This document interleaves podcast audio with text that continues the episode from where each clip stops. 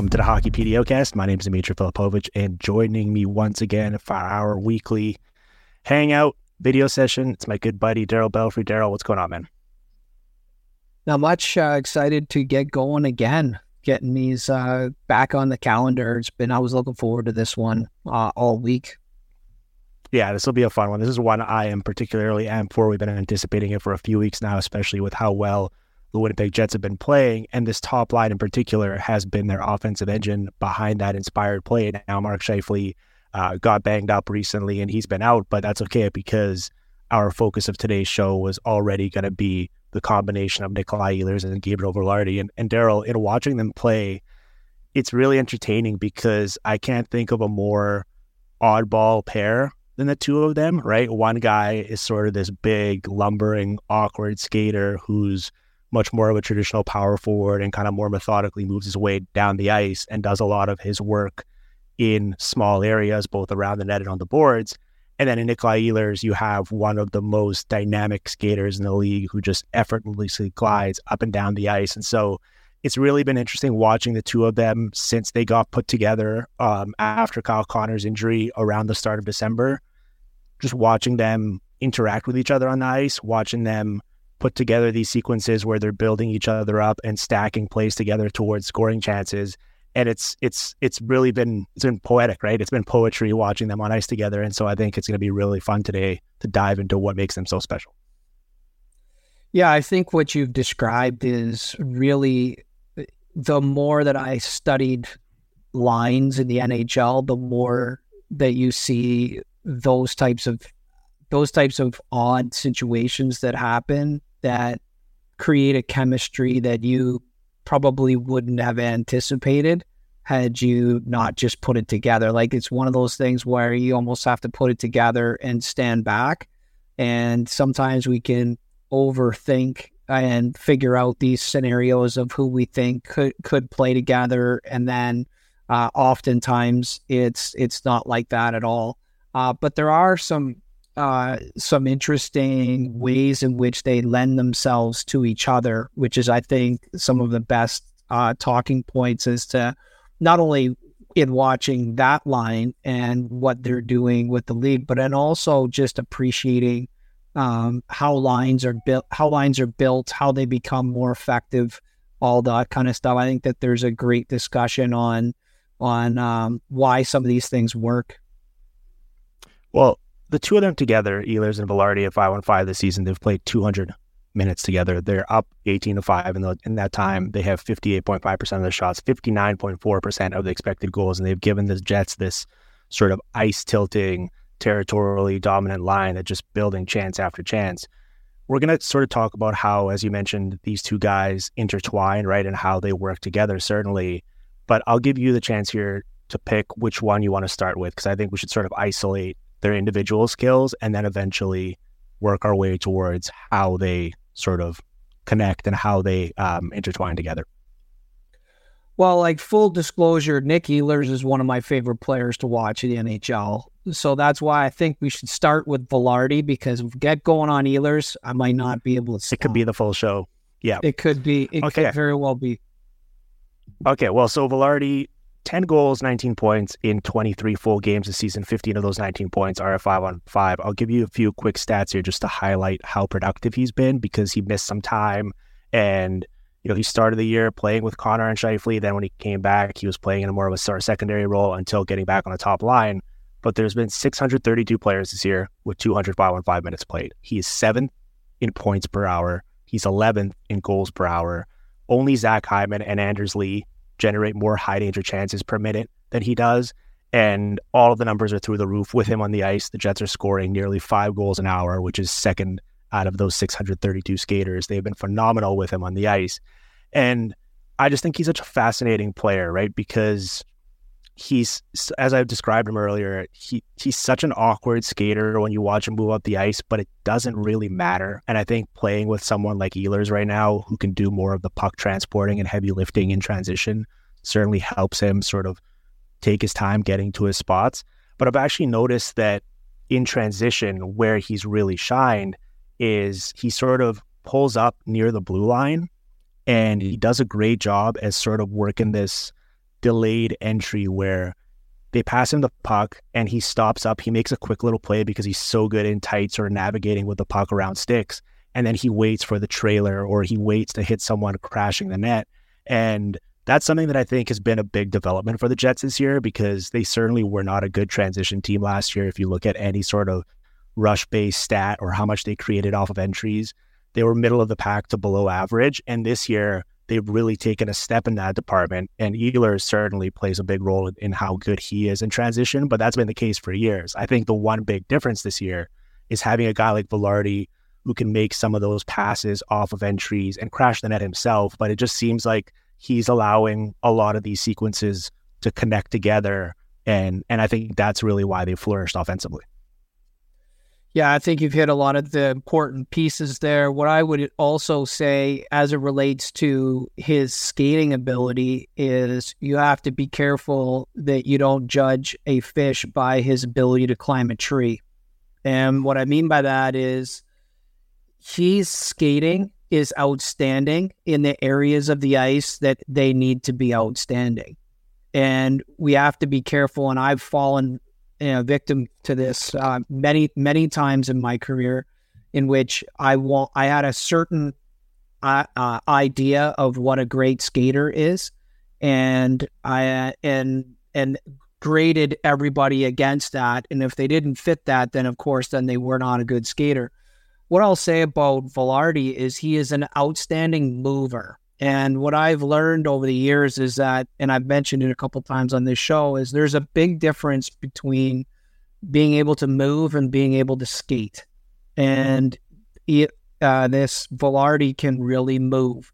And so what you see with him is he he he can trans, transfer his weight. A lot of his best skating is done with his body. So in protection, for example, in small areas around the net. He's very good.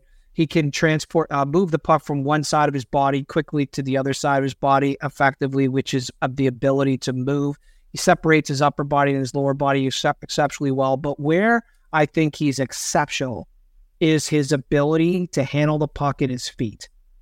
He does an outstanding job of handling the puck in his feet. He can catch a puck in his feet uh, off the pass. Uh, if the puck gets ticked or knocked in any way, he can uh, pull it back up using his feet. He has an ability um, to be able to adjust to a tip puck and he can catch it in his feet. And many of the goals that he has scored, there's a lot of this type of thing that's happening where he catches the puck in his feet and then he makes makes other play. That is an ability to move. That's that's the ability to move. It's a there's an athleticism that goes with that. Now, this is where again he's outstanding in protection. He has an excellent outside weight shift, meaning he can protect the puck, but he can also move while he's in puck protection. And uh, he's excellent, obviously, in contact. And it's not just because he's a big body; it's because he can move really well. He can knife his shoulder in areas to be able to uh, take space when he needs to. And around the net, he's very, very good, which all takes uh, all takes um, movement quality. So that's one interesting aspect of it, and I, I think that that's the best way to describe it. Is like if you're expecting him to sprint through the neutral zone like Ehlers, and you're going to grade his skating against that, yeah, he's not a good skater.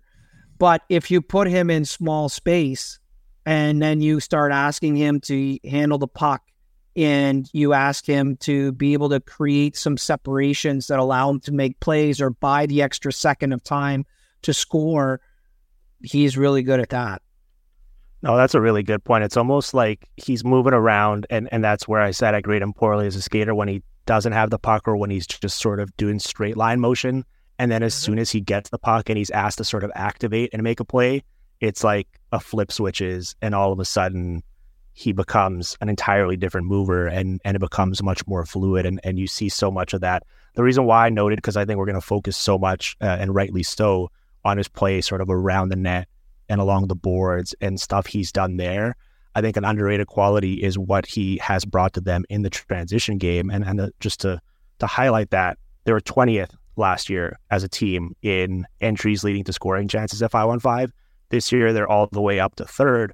And it's sort of it's out of character because I just talked about how he's not the most fluid mover, but those plays he makes with the puck in his feet in tight area around the blue line has connected a lot of them, sprung them for breakaways and two on ones and three on twos. And in particular, um, I'm sure their defensemen are loving this environment. I've been reading a lot of sort of interviews and quotes from them uh, in recent weeks where it's a much more fun playing environment because that fourth man into the zone now all of a sudden is being rewarded so much more, right? So whether it's a Josh Morrissey or a Neal Pionk or even a Brendan Dillon, all of a sudden these guys know that if they join the rush and activate as that fourth man into the zone, there's a good chance they're going to get a pass and get a quality uh, rush opportunity off, right? And, and so they're not necessarily like traditional uh, offensive defensemen the way we think of a Cale Makar or a Quinn Hughes, but all of a sudden these guys are being put in a spot where they're being encouraged and involved to participate offensively. And we talk all the time about this concept of five mad units or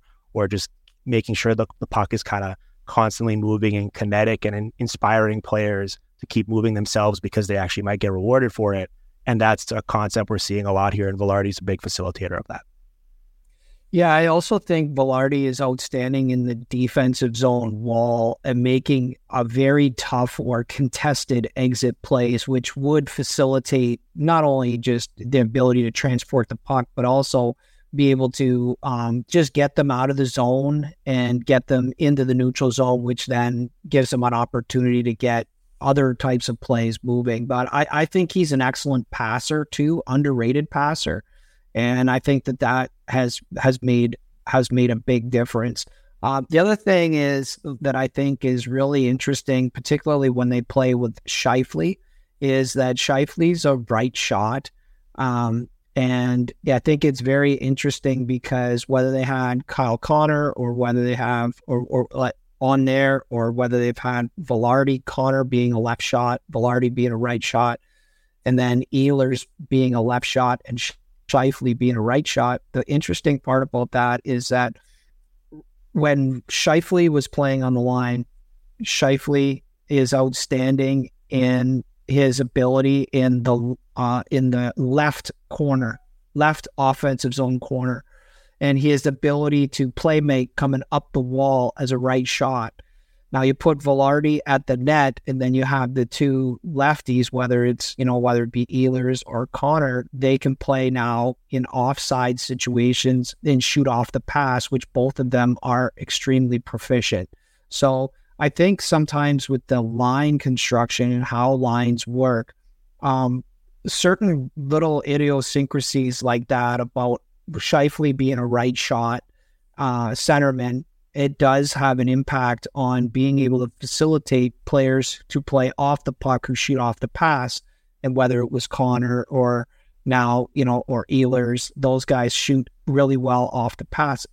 And why that becomes important is because now you have a guy like Vilardi who plays at the net. Because he plays at the net, he ties people up at the net.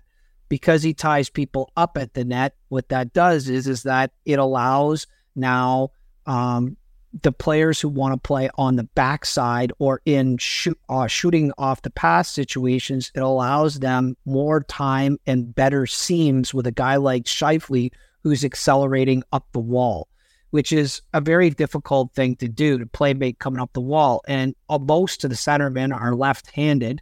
And so oftentimes, as a left shot, that's not a puck you're going to get off the pass. But when it's a right shot, centerman who's very good in the corner, like a Scheifele is, it does open things up. And then you have Vilardi, who's at the net, who's very good at understanding both not only screening the goalie, but also he plays really well in rebound situations. He can play the back wall. So, in other words, he can release off the net and take a cycle on the backside, come out on his forehand, and he can make interior passes himself. There's a lot to be said about those types of little things as to why things work. Well, there was a goal Nikolaj Ehlers scored a couple weeks ago in Anaheim, and he scores his beautiful goal where he comes in kind of down the right circle and and fires one past John Gibson, I believe, and listening to the Ducks broadcast, they're talking about they're like instantly their goal call was like Winnipeg's best player, Nikolaj Ehlers scores, right? And and I don't disagree. I love Nikolaj Ehlers, but it was really interesting in watching the celebration after the goal because Vilardi, I believe, didn't even get a point on the play. But if you go back and watch it, he did such a remarkable job of sealing his guy, attracting attention, and then taking Gibson's eyes away in front of the net. That after Ehlers scored, all he wanted to do was point at Vilardi and and sort of say thank you for his role in the goal, right? And and and it encapsulated a lot of those sort of underrated qualities you're mentioning that didn't wind up on the score sheet, but were a big reason for why a guy like Ehlers was able to cash in on that play. I mean, his Vilardi's net front play this season has been immaculate, right? The understanding of space, the ability to corral rebounds and passes off his feet and quickly tap it in past the goalie. Um, it seems like he's always open, Darryl. Like I, I don't. The net front area is the most sort of congested, right? You generally always have at least one defender on you. There's typically a bunch of bodies in there, and his ability to sort of initiate contact and then pop open for a pass or a rebound and constantly make himself available is is such a great quality for any net front player and he's really shown that time and time again this year right it feels like he is always available backdoor for a pass or always available to pop open for a tap in regardless of how much attention or how how much the opposing defender is trying to tie him up or box him out physically i think one of the toughest things to teach in the offensive zone with an and with NHL players is is the net play at the net front. It is a really nuanced position and space, and it's you know years ago it used to be just stand there, make sure you have the goalie's eyes. You're going to take a whole pile of punishment. Get make sure you keep your stick free, and you're looking for tips and and such. Now that the responsibility of the net front guy is so it's really demanding. Not only do you have to be able to uh, get there on time, you oftentimes need to get underneath the defenseman, which means now you have to preserve space between you and the board and and the goalie. So you have to preserve that space to be able to utilize it. Then you have the other issues of uh, the puck is likely going to get rimmed down to you because the cycle used to be in the corner. Now it's not. It's coming behind the net to change sides. So you have to now play the play the the pucks on the back wall and be able to pull a puck off the back wall, both on your backhand, your forehand, and be able to make plays from the back wall. Uh, it is it is a really nuanced position, and then and then that doesn't even ca- talk about the number of pop out plays that you're talking about. So someone else gets the puck. As soon as they go below the goal line, you now have a responsibility to either fall off the goalie's heels or you pop out for for those chances. And so what it requires is it, it requires feel for not only space, but also the timing of when to do what how to preserve the space between you and the back wall so you have the room to be able to to to take the puck because if the go if you go too early they just push you into the boards and that no matter how big you are they just push you in and that's it so knowing how to preserve that space getting underneath the D but then when the shot is taken being able to be able to spin with the puck or turn with the puck to then put yourself in a spot where you can make a play, but that you're not on top of the goalie because so many of the plays require you to move the puck slightly laterally. There's a lot of nuance in being really good at the net, and he is one of those guys. Well, it might be one of the jobs or responsibilities that almost requires the most whatever your definition of hockey IQ or feel for the game is, right? Because there's so many things you have to do, but also you're having to in real time respond to whatever the person with the puck along the half wall or in the slot is doing, right? Not to mention, as you see in some of these plays, like Vilardi is flashing, setting a flash screen across, cutting across the net, and then he has to make himself available to tip the puck or be ready to immediately turn around and gather a rebound and try to put it back home as well, right? Like there's so many moving parts. It used to be just find your biggest, most lumbering guy, stick him in front of the net, and have him try to take the goalie's eyes away. And now all of a sudden, you have to be so adept at handling the puck in tight, but also uh, being able to sort of encapsulate that that movement quality that you mentioned uh, with the puck in tight and small areas and moving around these sort of maneuvering around these delicate areas. Well, one of the interesting parts is if you re- if you talk to elite shooters, like top top end 40 goal plus guys. So they would have a couple there, like for sure, and like a guy like Kyle Connor. They don't they don't actually love a guy in front of the net. They don't really like that. And uh, they have all the confidence in the world that they can beat a goalie when they're shooting. What they want is disruption. They don't want you standing there because if you stand there, then you bring a defenseman there, and now these guys, they the the the thing that they covet the most is net to shoot at. So if you're standing in front of the net and they have the puck and you draw another defenseman, the defenseman is also six, whatever, six two, 200 pounds. You're six two, 200 pounds. Plus, then you got the goalie. The net is only four foot by six foot. So how much net is really available for this elite shooter to shoot at? Many times, you, the shooter is the guy that's net front is blocking shots. He's actually, if he doesn't know how to handle that area of the ice, he can become counterproductive because there's he's produced no no net to shoot at. And and then the pucks are hitting him. And so potential goals are hitting him in the butt.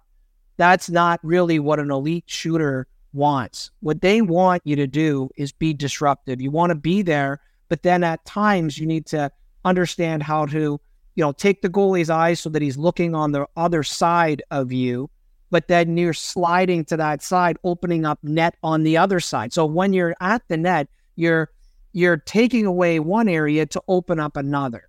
And that requires timing and an ability to understand where an elite shooter would like to shoot. Like when I'm standing in front of the net and I see the situation, I would need to know, okay, if I'm here and I'm going to slide somewhere, so I'm going to roll off the heels of the goalie, which side should I go? How do I do that? Like where does where is the net going to be?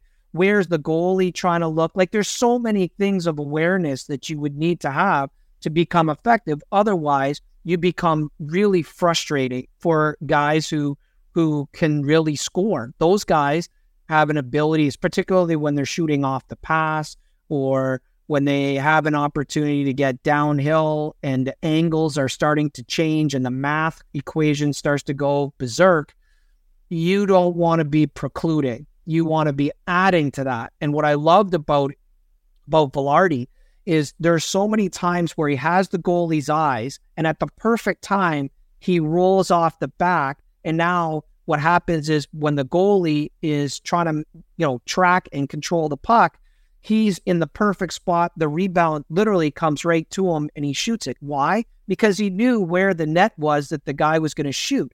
If he doesn't read that properly, he rolls to the wrong side of the net. Now the guy shoots at the other side of the net. Well, the rebound's now on the other side of the net. When you see a guy like Vilardi, he gets a lot of tap ins because he rolled to the right side because he knew where the guy wanted to shoot. Now it hits the goalie. The goalie makes a, a, a save because he's reaching, and but it's on that side. The puck gets deadened. It falls right at his feet. He goes maybe stick to uh, skate to stick or he jams it in or he gets it moved.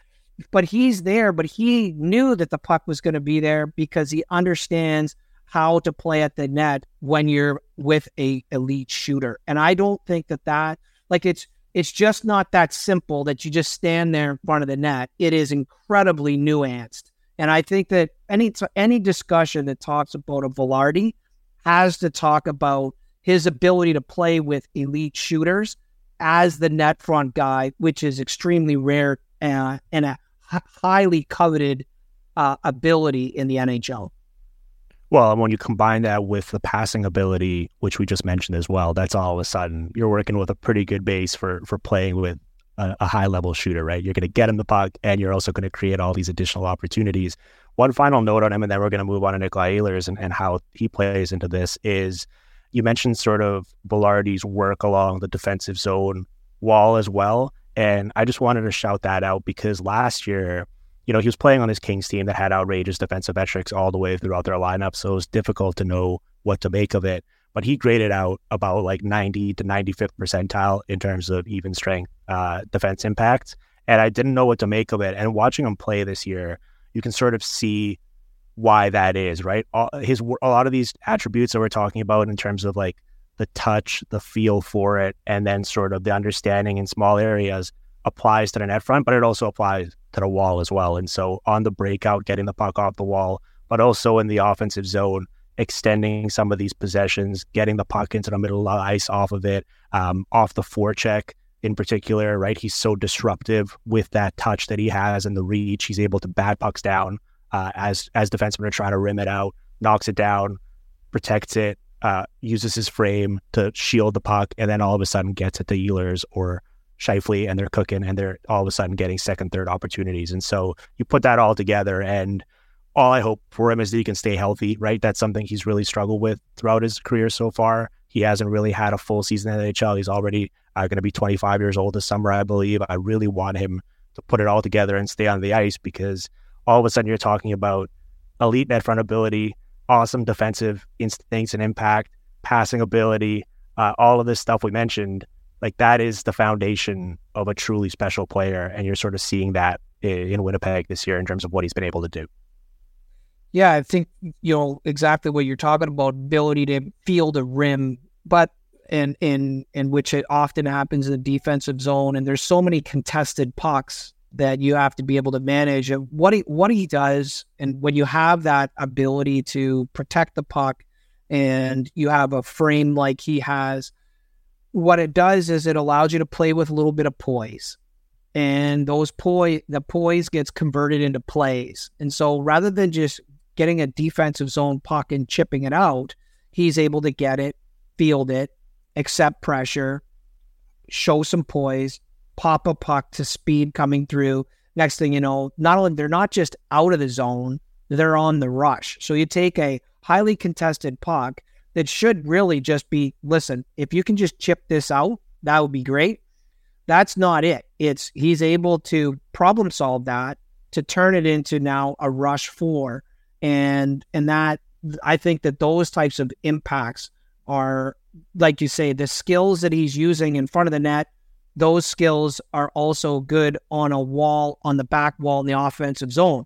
Those skills are also good on the as a winger with a puck coming around the boards hot in the D zone that you have to show some poise and make the next play on. So once you have those skills, you can transfer them all around the rink, and that's what we're seeing. In terms of injury, I think it's one of the things is that can't be understated is the volume of games that you play and having to play in such uh, heavy, hotly contested areas of the ice against the players that you have to do every night is just very difficult to do at those ages, no matter how big you are.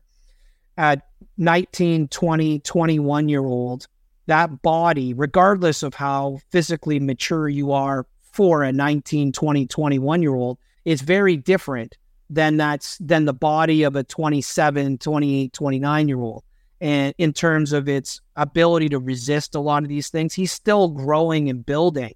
And oftentimes these guys get injured playing in those highly, hotly contested, heavily physical areas of the ice, which he is doing all the time on a nightly basis. And he's doing it three times a week with travel.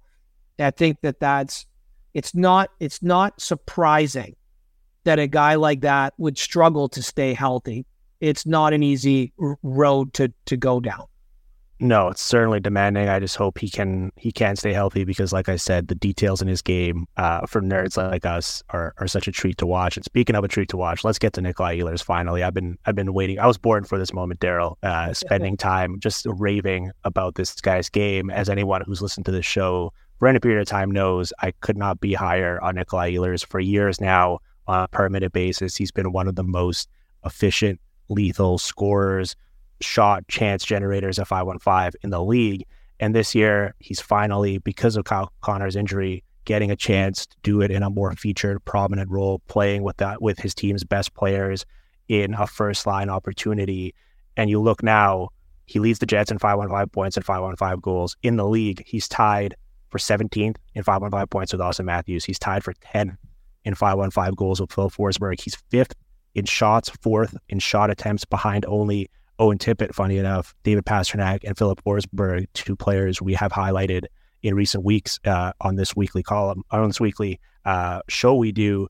And so this is nothing new for him, but just seeing him do it in with this opportunity on this stage in this spotlight and sort of reward the coaching staff for finally entrusting him with it is really cool and uh, and really satisfying for someone like myself who's just been pounding the table for years now to see Nikolaj Ehlers playing top line minutes for this team. And hopefully Kyle Connor's coming back now here uh, soon, and, and that's great. And the team can certainly use his skill set. But I hope that doesn't mean that Ehlers all of a sudden has to take a backseat again because I think he's shown enough this season to make this a full time thing moving forward. Yeah, I, I like I said on the outset, I'm I'm with you. I think Nikolaj Ehlers is is has been underrated for years on in his ability to drive play. And what's interesting is for the longest time I had him as one of the best like number two guys on a line. In other words, like he's not really the featured guy, um, but he's like the second guy, but he's the actually the the he's actually the driver. So he's the guy that is driving the play, and that's how I had him kind of termed. Um, he reminded me a lot of Jaden Schwartz for years. Was very similar. He was like this underrated uh, guy who had elite skill, who was driving things uh, for his team. But now, when you see him in a featured situation, I also think that you start to see him that he's not really a number two. He is the guy. Like he can be the guy. And I'm with you. I think that um, whether Kyle Connor comes back or not, I think there's a way to figure out how those two can coexist and be able to uh, to really take that Jets situation to even even bigger uh, bigger levels. But he has every skill. This guy Ehlers has every skill that you could possibly want in a hockey player. He has them. Well, it's it, it is a bit of a complementary skill set, but it's also and that's what's been so baffling over the years in terms of their reluctance to to sort of use him in this top line role with uh, with team's best players. It's such a complementary skill set in the regard that as a puck transporter and his ability to just take the puck from point A to point B and essentially flip the ice and make it easier for a guy like Mark Scheifele, for example, who doesn't necessarily excel at that. Like it, it's it's such a no brainer almost, and, and now seeing it uh, for an extended period of time of 20 plus games, it's like, all right, yeah, this is exactly what I thought it would look like. Like, let's just keep doing this, right? And, and it's such a treat to watch. I mean, I, I don't know what you want to highlight with this game in particular, because there's certainly so many attributes that are worthy of, of attention. But I, I just think to me, that ability to sort of maneuver through the neutral zone and sort of effortlessly make people miss and then get the puck into grade A, into high danger areas and grade A opportunities is amongst the best and most dynamic in the league. Yeah, I think what he has that I that I really wanted to focus on is he has a brilliant tactical acceleration. So, you know, he has like when he skates, I think his speed kind of comes out in quickness and separation. Like he it's like one step and he's gone and he creates the separation and then all of a sudden, you know, it's a big problem and he's so threatening. And the tactical aspect of it is is he's not sprinting around the rink all over the place. Like he's not a jitterbug by any stretch. He's he times it. He's waiting. Uh, he's patient. Uh, he understands space. He understands where good ice is. And then when the play starts to develop, he knows where that threatening space is that he needs to go. All of a sudden, it's two steps. He's in that space. He's got the puck and he's gone. And and that just kind of describes how he transports pucks and gets out and, and, becomes frightening off the rush. But I also see that in the offensive zone where he has such quickness, and he can turn on a dime. All of a sudden, not only the turn creates separation, but then he gets it one step and he just separates so much. Like it's not even like when I've studied him, I'm like, is it when he takes off, is it that he covers a lot of distance? Because speed is you know, it's time and distance. So it's not only that he does it quick, but does he cover a lot of space? And that is exactly what it is. Like when he turns and he takes that first step, he covers so much ice uh, that he there's just no way to stay with him, and he does it so fast. I think the the intelligence aspect of how he uses his speed is to me the more most fascinating talking point when it comes to his skill. Yeah, in my notes, I had zero to 100, where Yeah. it can almost be in a standing still or, or sort of in a more stationary gliding stance. And then all of a sudden, he's going as fast as he possibly can, right? And and I think that's why he's also so interesting playing with a guy like Vilardi. It's similar to the concept we talk about with the combination of Roope Hintz and Joe Pavelski in Dallas as well, where right where it's like one guy is just so much quicker than the other, but because of of the slower guy's ability to handle pucks and knock pucks down and get the puck into space, all of a sudden it allows that speed or that acceleration ability to flourish even more in this sort of runway concept, right? And you and you see that here where Vilardi can knock the puck down on the wall, get the puck into space, and then all of a sudden you have the quickest accelerator in the league getting into open space with it and making something happen. And and so that's why I think they've benefited so much from each other. And it's been really it's a treat to watch, like I said. Um, but it also makes so much more sense when you see it in action. Yeah, and that's where like you like this is part of the issue of where some of the suppression comes from with a guy like him is because if you can think of a guy how well he's thinking the game off the puck. So he's off the puck, he's trying to figure out where his acceleration route is going to be. He's trying to time it based on what he sees as the next best threat. He has to play with someone who can also see that that is the next best threat and deliver the puck to him in speed with speed. And there's been times where when I've watched him play, one of the first times I've really dug in, he was playing alongside Laine for a, a lot of uh, for a large stretch. And what drew me to Ehlers was I felt like he was scoring the biggest biggest goals of their season. He had a lot of like the game's on the line. There's you know five minutes to go, and he scores the game tying goal or he scores the game winner. And I, and it, it he had this stretch that that was occurring. So I went back to watch it, and I was like, I was really intrigued because so many of the best pucks he got were not really passes. They were him anticipating like an area play that allowed him to skate into it. And I, I had thought at that time, I've obviously grossly underestimated how good this guy is. And I watched him off the pass and I was like, you know, he's just not getting the puck when he wants it. He, uh, you see him accelerate off the puck. You're like, he needs it now. He wasn't getting it at those times. And to see him now, like say, playing like on with guys who can deliver the puck, who can play with poise, who can make those types of plays, now he gets those pucks at a higher frequency. Meanwhile, he was already generating these chances before without having that. So now the quality jumps. So it's not surprising that he's going to take off uh, once the quality jumps and he has people who can deliver the puck when he needs it. And I think with a with a guy like that who has such great feel for the tactical acceleration and preserving space and being able to hit the hole at exactly the right time with the right amount of speed to be able to take advantage, you need people who can deliver the puck in those spaces. And in talking through this, I, I'm wondering now if the reason why his ice time has sort of year by year been so irritatingly low at times is because there's this sort of misunderstanding of how he's playing or what he's trying to accomplish out there from his coaches as well, right? Because I think a coach can see him is aware of what he's capable of when he's firing at all cylinders and when he's moving as quickly as we see him, right? When he's at his best. And so then all of a sudden there's these shifts where if he doesn't get the puck in those spaces or the opportunity to accelerate doesn't really present itself, he doesn't appear to be moving necessarily as quickly as he's capable of. And then I think a coach can can see that and become frustrated with it and think that he's not giving it his all or sort of, you know, he needs to take shorter shorter shifts so that he can spend more of them accelerating and moving quickly and conserving that energy. And then so you get to these spots where you look up and he's played 13, 14, 15 minutes and you're like,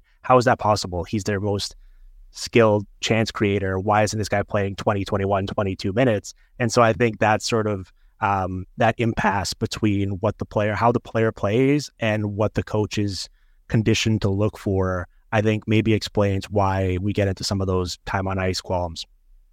Yeah, I think one of the things that he can be frustrating to watch with is there's many times where he looks like he's jumped the hole too early and is forced to stop.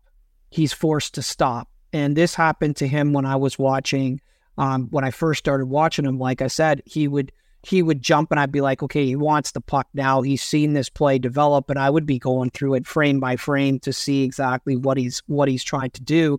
And I would then see, okay, he took off at what he thought was the right time. The guy's playing with him doesn't have the capacity to be able to give him that puck at that time. So now he's got to slow down or stop, or he skates himself into traffic um, in in anticipation of getting the puck. So I think he has is a genius as it relates to tactical acceleration. But if he's not playing in situations where the guy can give him the puck, he can appear to be leaving too early and his timing is off. And then that can be frustrating because it's, it, it, it looks like uh, he doesn't. It's like he's the genius. He's trying to get there, but then when it plays itself out, it looks like he's not he's not actually the brightest one you see what I mean? Because he he's the one that had to stop, and now his best. You have your this guy who can be electric, who stops and starts. You really don't want a guy like Ehlers stopping and starting offensively. You want him to find the right time and take off. And I think that that's an area that's interesting when you're dealing with a guy like that. Is sometimes these sprinters, which he is a he is a sprinter, they can be accused of being guys that um, are like they just leave too early. They don't understand timing when in fact they have a higher level of timing. And I think that it, that's where, and, and then the emphasis or the onus gets placed on them. Well, it's up to you then to adjust, which is absolutely true. It is up to them to adjust. But imagine having that ability, knowing where that puck should go, knowing where that, what that chance is going to look like are you going to be the guy that's going to slow down and like wait, wait, wait? No, you're going to go. And I think in his, as he was coming through in his younger years, he would just see it and he'd be trying to get out there to do it. And uh, I think that that's one of those areas that uh, that made him uh, maybe a guy that could be frustrating um, from a from a coaching perspective. Well, it's interesting hearing you describe that because I often thought that early in the career of someone like Kevin Fiala, that's something he struggled with, where he was moving a bit too quickly in relation to everyone else around him, and maybe even to what would be an optimal speed for himself, right? Where he just would just go, go, go because he knows he's capable of it and he wants to do that. And then all of a sudden, it would almost take him out of the ideal either shooting or passing windows. And it's interesting to hear you talk about how I, I, guess it is up to you. The onus is on you to adjust because if you're constantly trying to jam a square peg into a round hole, something has to change. But at the same time, it, I, am sure from their perspective, it's like, all right, well, I wish I wasn't the one that had to because I'm doing my job. The other guys are sort of trailing behind. Well, they see the chances that could be. So another good example of that is uh, Bratt in New Jersey. Mm. He's a really good example of that. But now you put him with a guy like Hughes, and all of a sudden he, all of a sudden he's on time all of a sudden Ehlers is on time. No, he was on time. He knew where he needed to go, but now the guy playing with a guy who can get the puck into those areas, it does make a huge difference. And you know, when you're young, you're expecting, you know, you see what you want, you know, you're just going to go in hopes that that puck is going to go there and not realizing like, no, you need to adjust. We, you know, there's only three spots on the top line you know, and you, you know, so the, there's only going to be one guy, one winger that's going to play with with guy like Scheifele, and that unfortunately is not going to be you. So now you're got to play somewhere else in the lineup. It's playing with a guy now who can find you in the in those spaces, and that's I think that's part of the development process with with those guys is to is to actively teach them how to utilize or better utilize their tactical acceleration when they're not in those situations, which it's not always going to break for you optimally. This is a great league. There's lots of good players. You sometimes you got to wait your turn. And this is this Ehlers example. Bratt is a good example. Fiala of guys who have that explosive skating ability, who understand it at a level at a high high level you know who's a, another really good example of that might be a Stützle. He's another mm-hmm. example yep. of that, uh, where when he's on time, is there anybody more electric? Probably not. But when he's not on time, where are we? Do you see what I mean? Like that, he's that could be another perfect example. because how, how much, if you go back and you watch him, I'll assure you that there will be instances in which he takes off and you're like, okay, where's he going? And then he has to come to a stop. And then you see him kind of, if they have bad body language, which some of them do, next thing you know, they're like shaking their head. And then that's like the kiss of death. People don't like that. Um, and that's where sometimes the guys in their youth, because they know what they're trying to do, they can, that's where some of these situations could happen. Kaprizov in uh, in Minnesota could be another guy that's in that in that range. And then what happens to a guy instinctually when they're constantly reevaluating their reads based on who they're playing? So they know they should go there. Instinctually, they should be going there. The game goes like this. It's so fast. They know they should go there, but now they're like, ah, I don't know if he'd get me the puck. It doesn't look like he's got full control. I better wait, wait, wait. Now the puck actually goes and the guy's late. Now his timing is off. The, the game's built on timing. They have an ability to move faster than the play. This is where you get kind of sometimes bogged down in some of these things. And it takes uh, great people around them who have an imagination uh, to be able to understand how to better utilize these types of players. And it's a it's a very uh, difficult problem because they can get painted with an unfair brush uh, at times, and and I. But then, with persistence, and eventually the opportunity comes. When it hits, you're like, okay, yeah, that's the guy. And they have, and it's not to say that they don't have moments. Like Stützle's on that team in Ottawa. It's, I mean, obviously going through a lot, and it's very difficult. You could say that their entire season is off kilter. It's off. The timing is off with a guy like that who's sprinting around, you're gonna you're gonna see the frustration. But then what's the impact of that if that goes on for long periods of time? And that's why I love what's happened to Ehlers because this Winnipeg team has been building over the last few years. And it feels like he's also been building with them. And that's what's been cool to see. Well, he certainly has, and I think there's probably a bit of a you know individual maturation process there as well, and that's why it's so funny. It's such a feedback loop as well, right? Where all of a sudden there's that maturation. You kind of enter your prime. You understand the game a bit more. Uh, you understand what's happening and what's at stake, but also all of a sudden you're on time now if you are playing with better players and things are going well offensively. And then all of a sudden you see him using that acceleration for less glamorous stuff, right? Like chasing down pucks in defensive zone, um, in in the neutral zone where it's not necessarily going to lead to a rush chance, but he goes and retrieves a loose puck, gets it back to a defenseman, and then he can go off the ice, and the next line comes on fresh and can move downhill rather than having to chase the puck themselves from behind. And all of a sudden, a coach sees that and it's like, this is exactly what I want from them. So let's get them back out there with the top guys. And then it just sort of builds and builds and stacks upon itself. And it feels like that's what we've seen in these past 20 games. And and voila, you've got individual success from Ehlers and you've got team success from this Jets team that, that leads the league in point percentage. So this was one of my things for the last couple of years. You can argue, and this is where I go with a guy like Ehlers. This is where the mental toughness comes in. So he he's on the ice. He he sees where the play should go. He sprints to go to that space. The puck doesn't come he puts on the brakes or loops around, which is if he's if he's mature, he puts on the brakes. In his younger years, he does a loop, which is that gets knocked out of you pretty quick. So, anyways, he stops, comes back. Now he does it again. Same thing happens. Now he does it a third time. He gets rewarded. He gets a chance. So now he thinks it's he's on the on his way. And then there's all these like fits and starts. The mental toughness for players like that is to stay with it and to make micro adjustments that don't knock them off their instincts. And where a lot of players have a difficulty is they don't have that mental toughness. And some of the mental toughness comes from the support that you have around you in terms of the people say, hey, keep going, we'll find you. Hey, you keep playing that way, or some kind of reinforcement to allow them to do it instead of having this whole thing get deducted down. And once it gets deducted down and you're not playing with instinct, player like Ehlers, when he's not able to play like that, that's that's going to be a problem. And that's where that mental toughness comes in. There's a lot of different shades of mental toughness.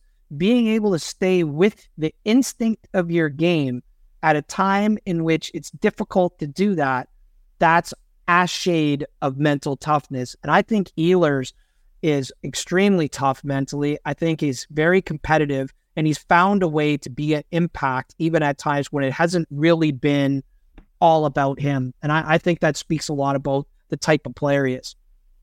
Well, I'm really interested in that concept, and unfortunately, we're out of time today, so we got to put pin in it here. But I think next week when we get back together, we're gonna we're planning on doing Mat Barzal, and I think we're gonna build on some of these concepts we just talked about oh, yeah. towards the end with Ehlers. And so I'm looking forward to that, Darryl. Uh, everyone, go check you out on Twitter, Belfry Hockey. All the cool videos you're posting, everything you do. Uh, you're going to be back with us next Tuesday. If you're listening to this, that's great. If you're not watching with us on YouTube, I recommend watching along because there's a lot of cool clips that'll help you visualize this.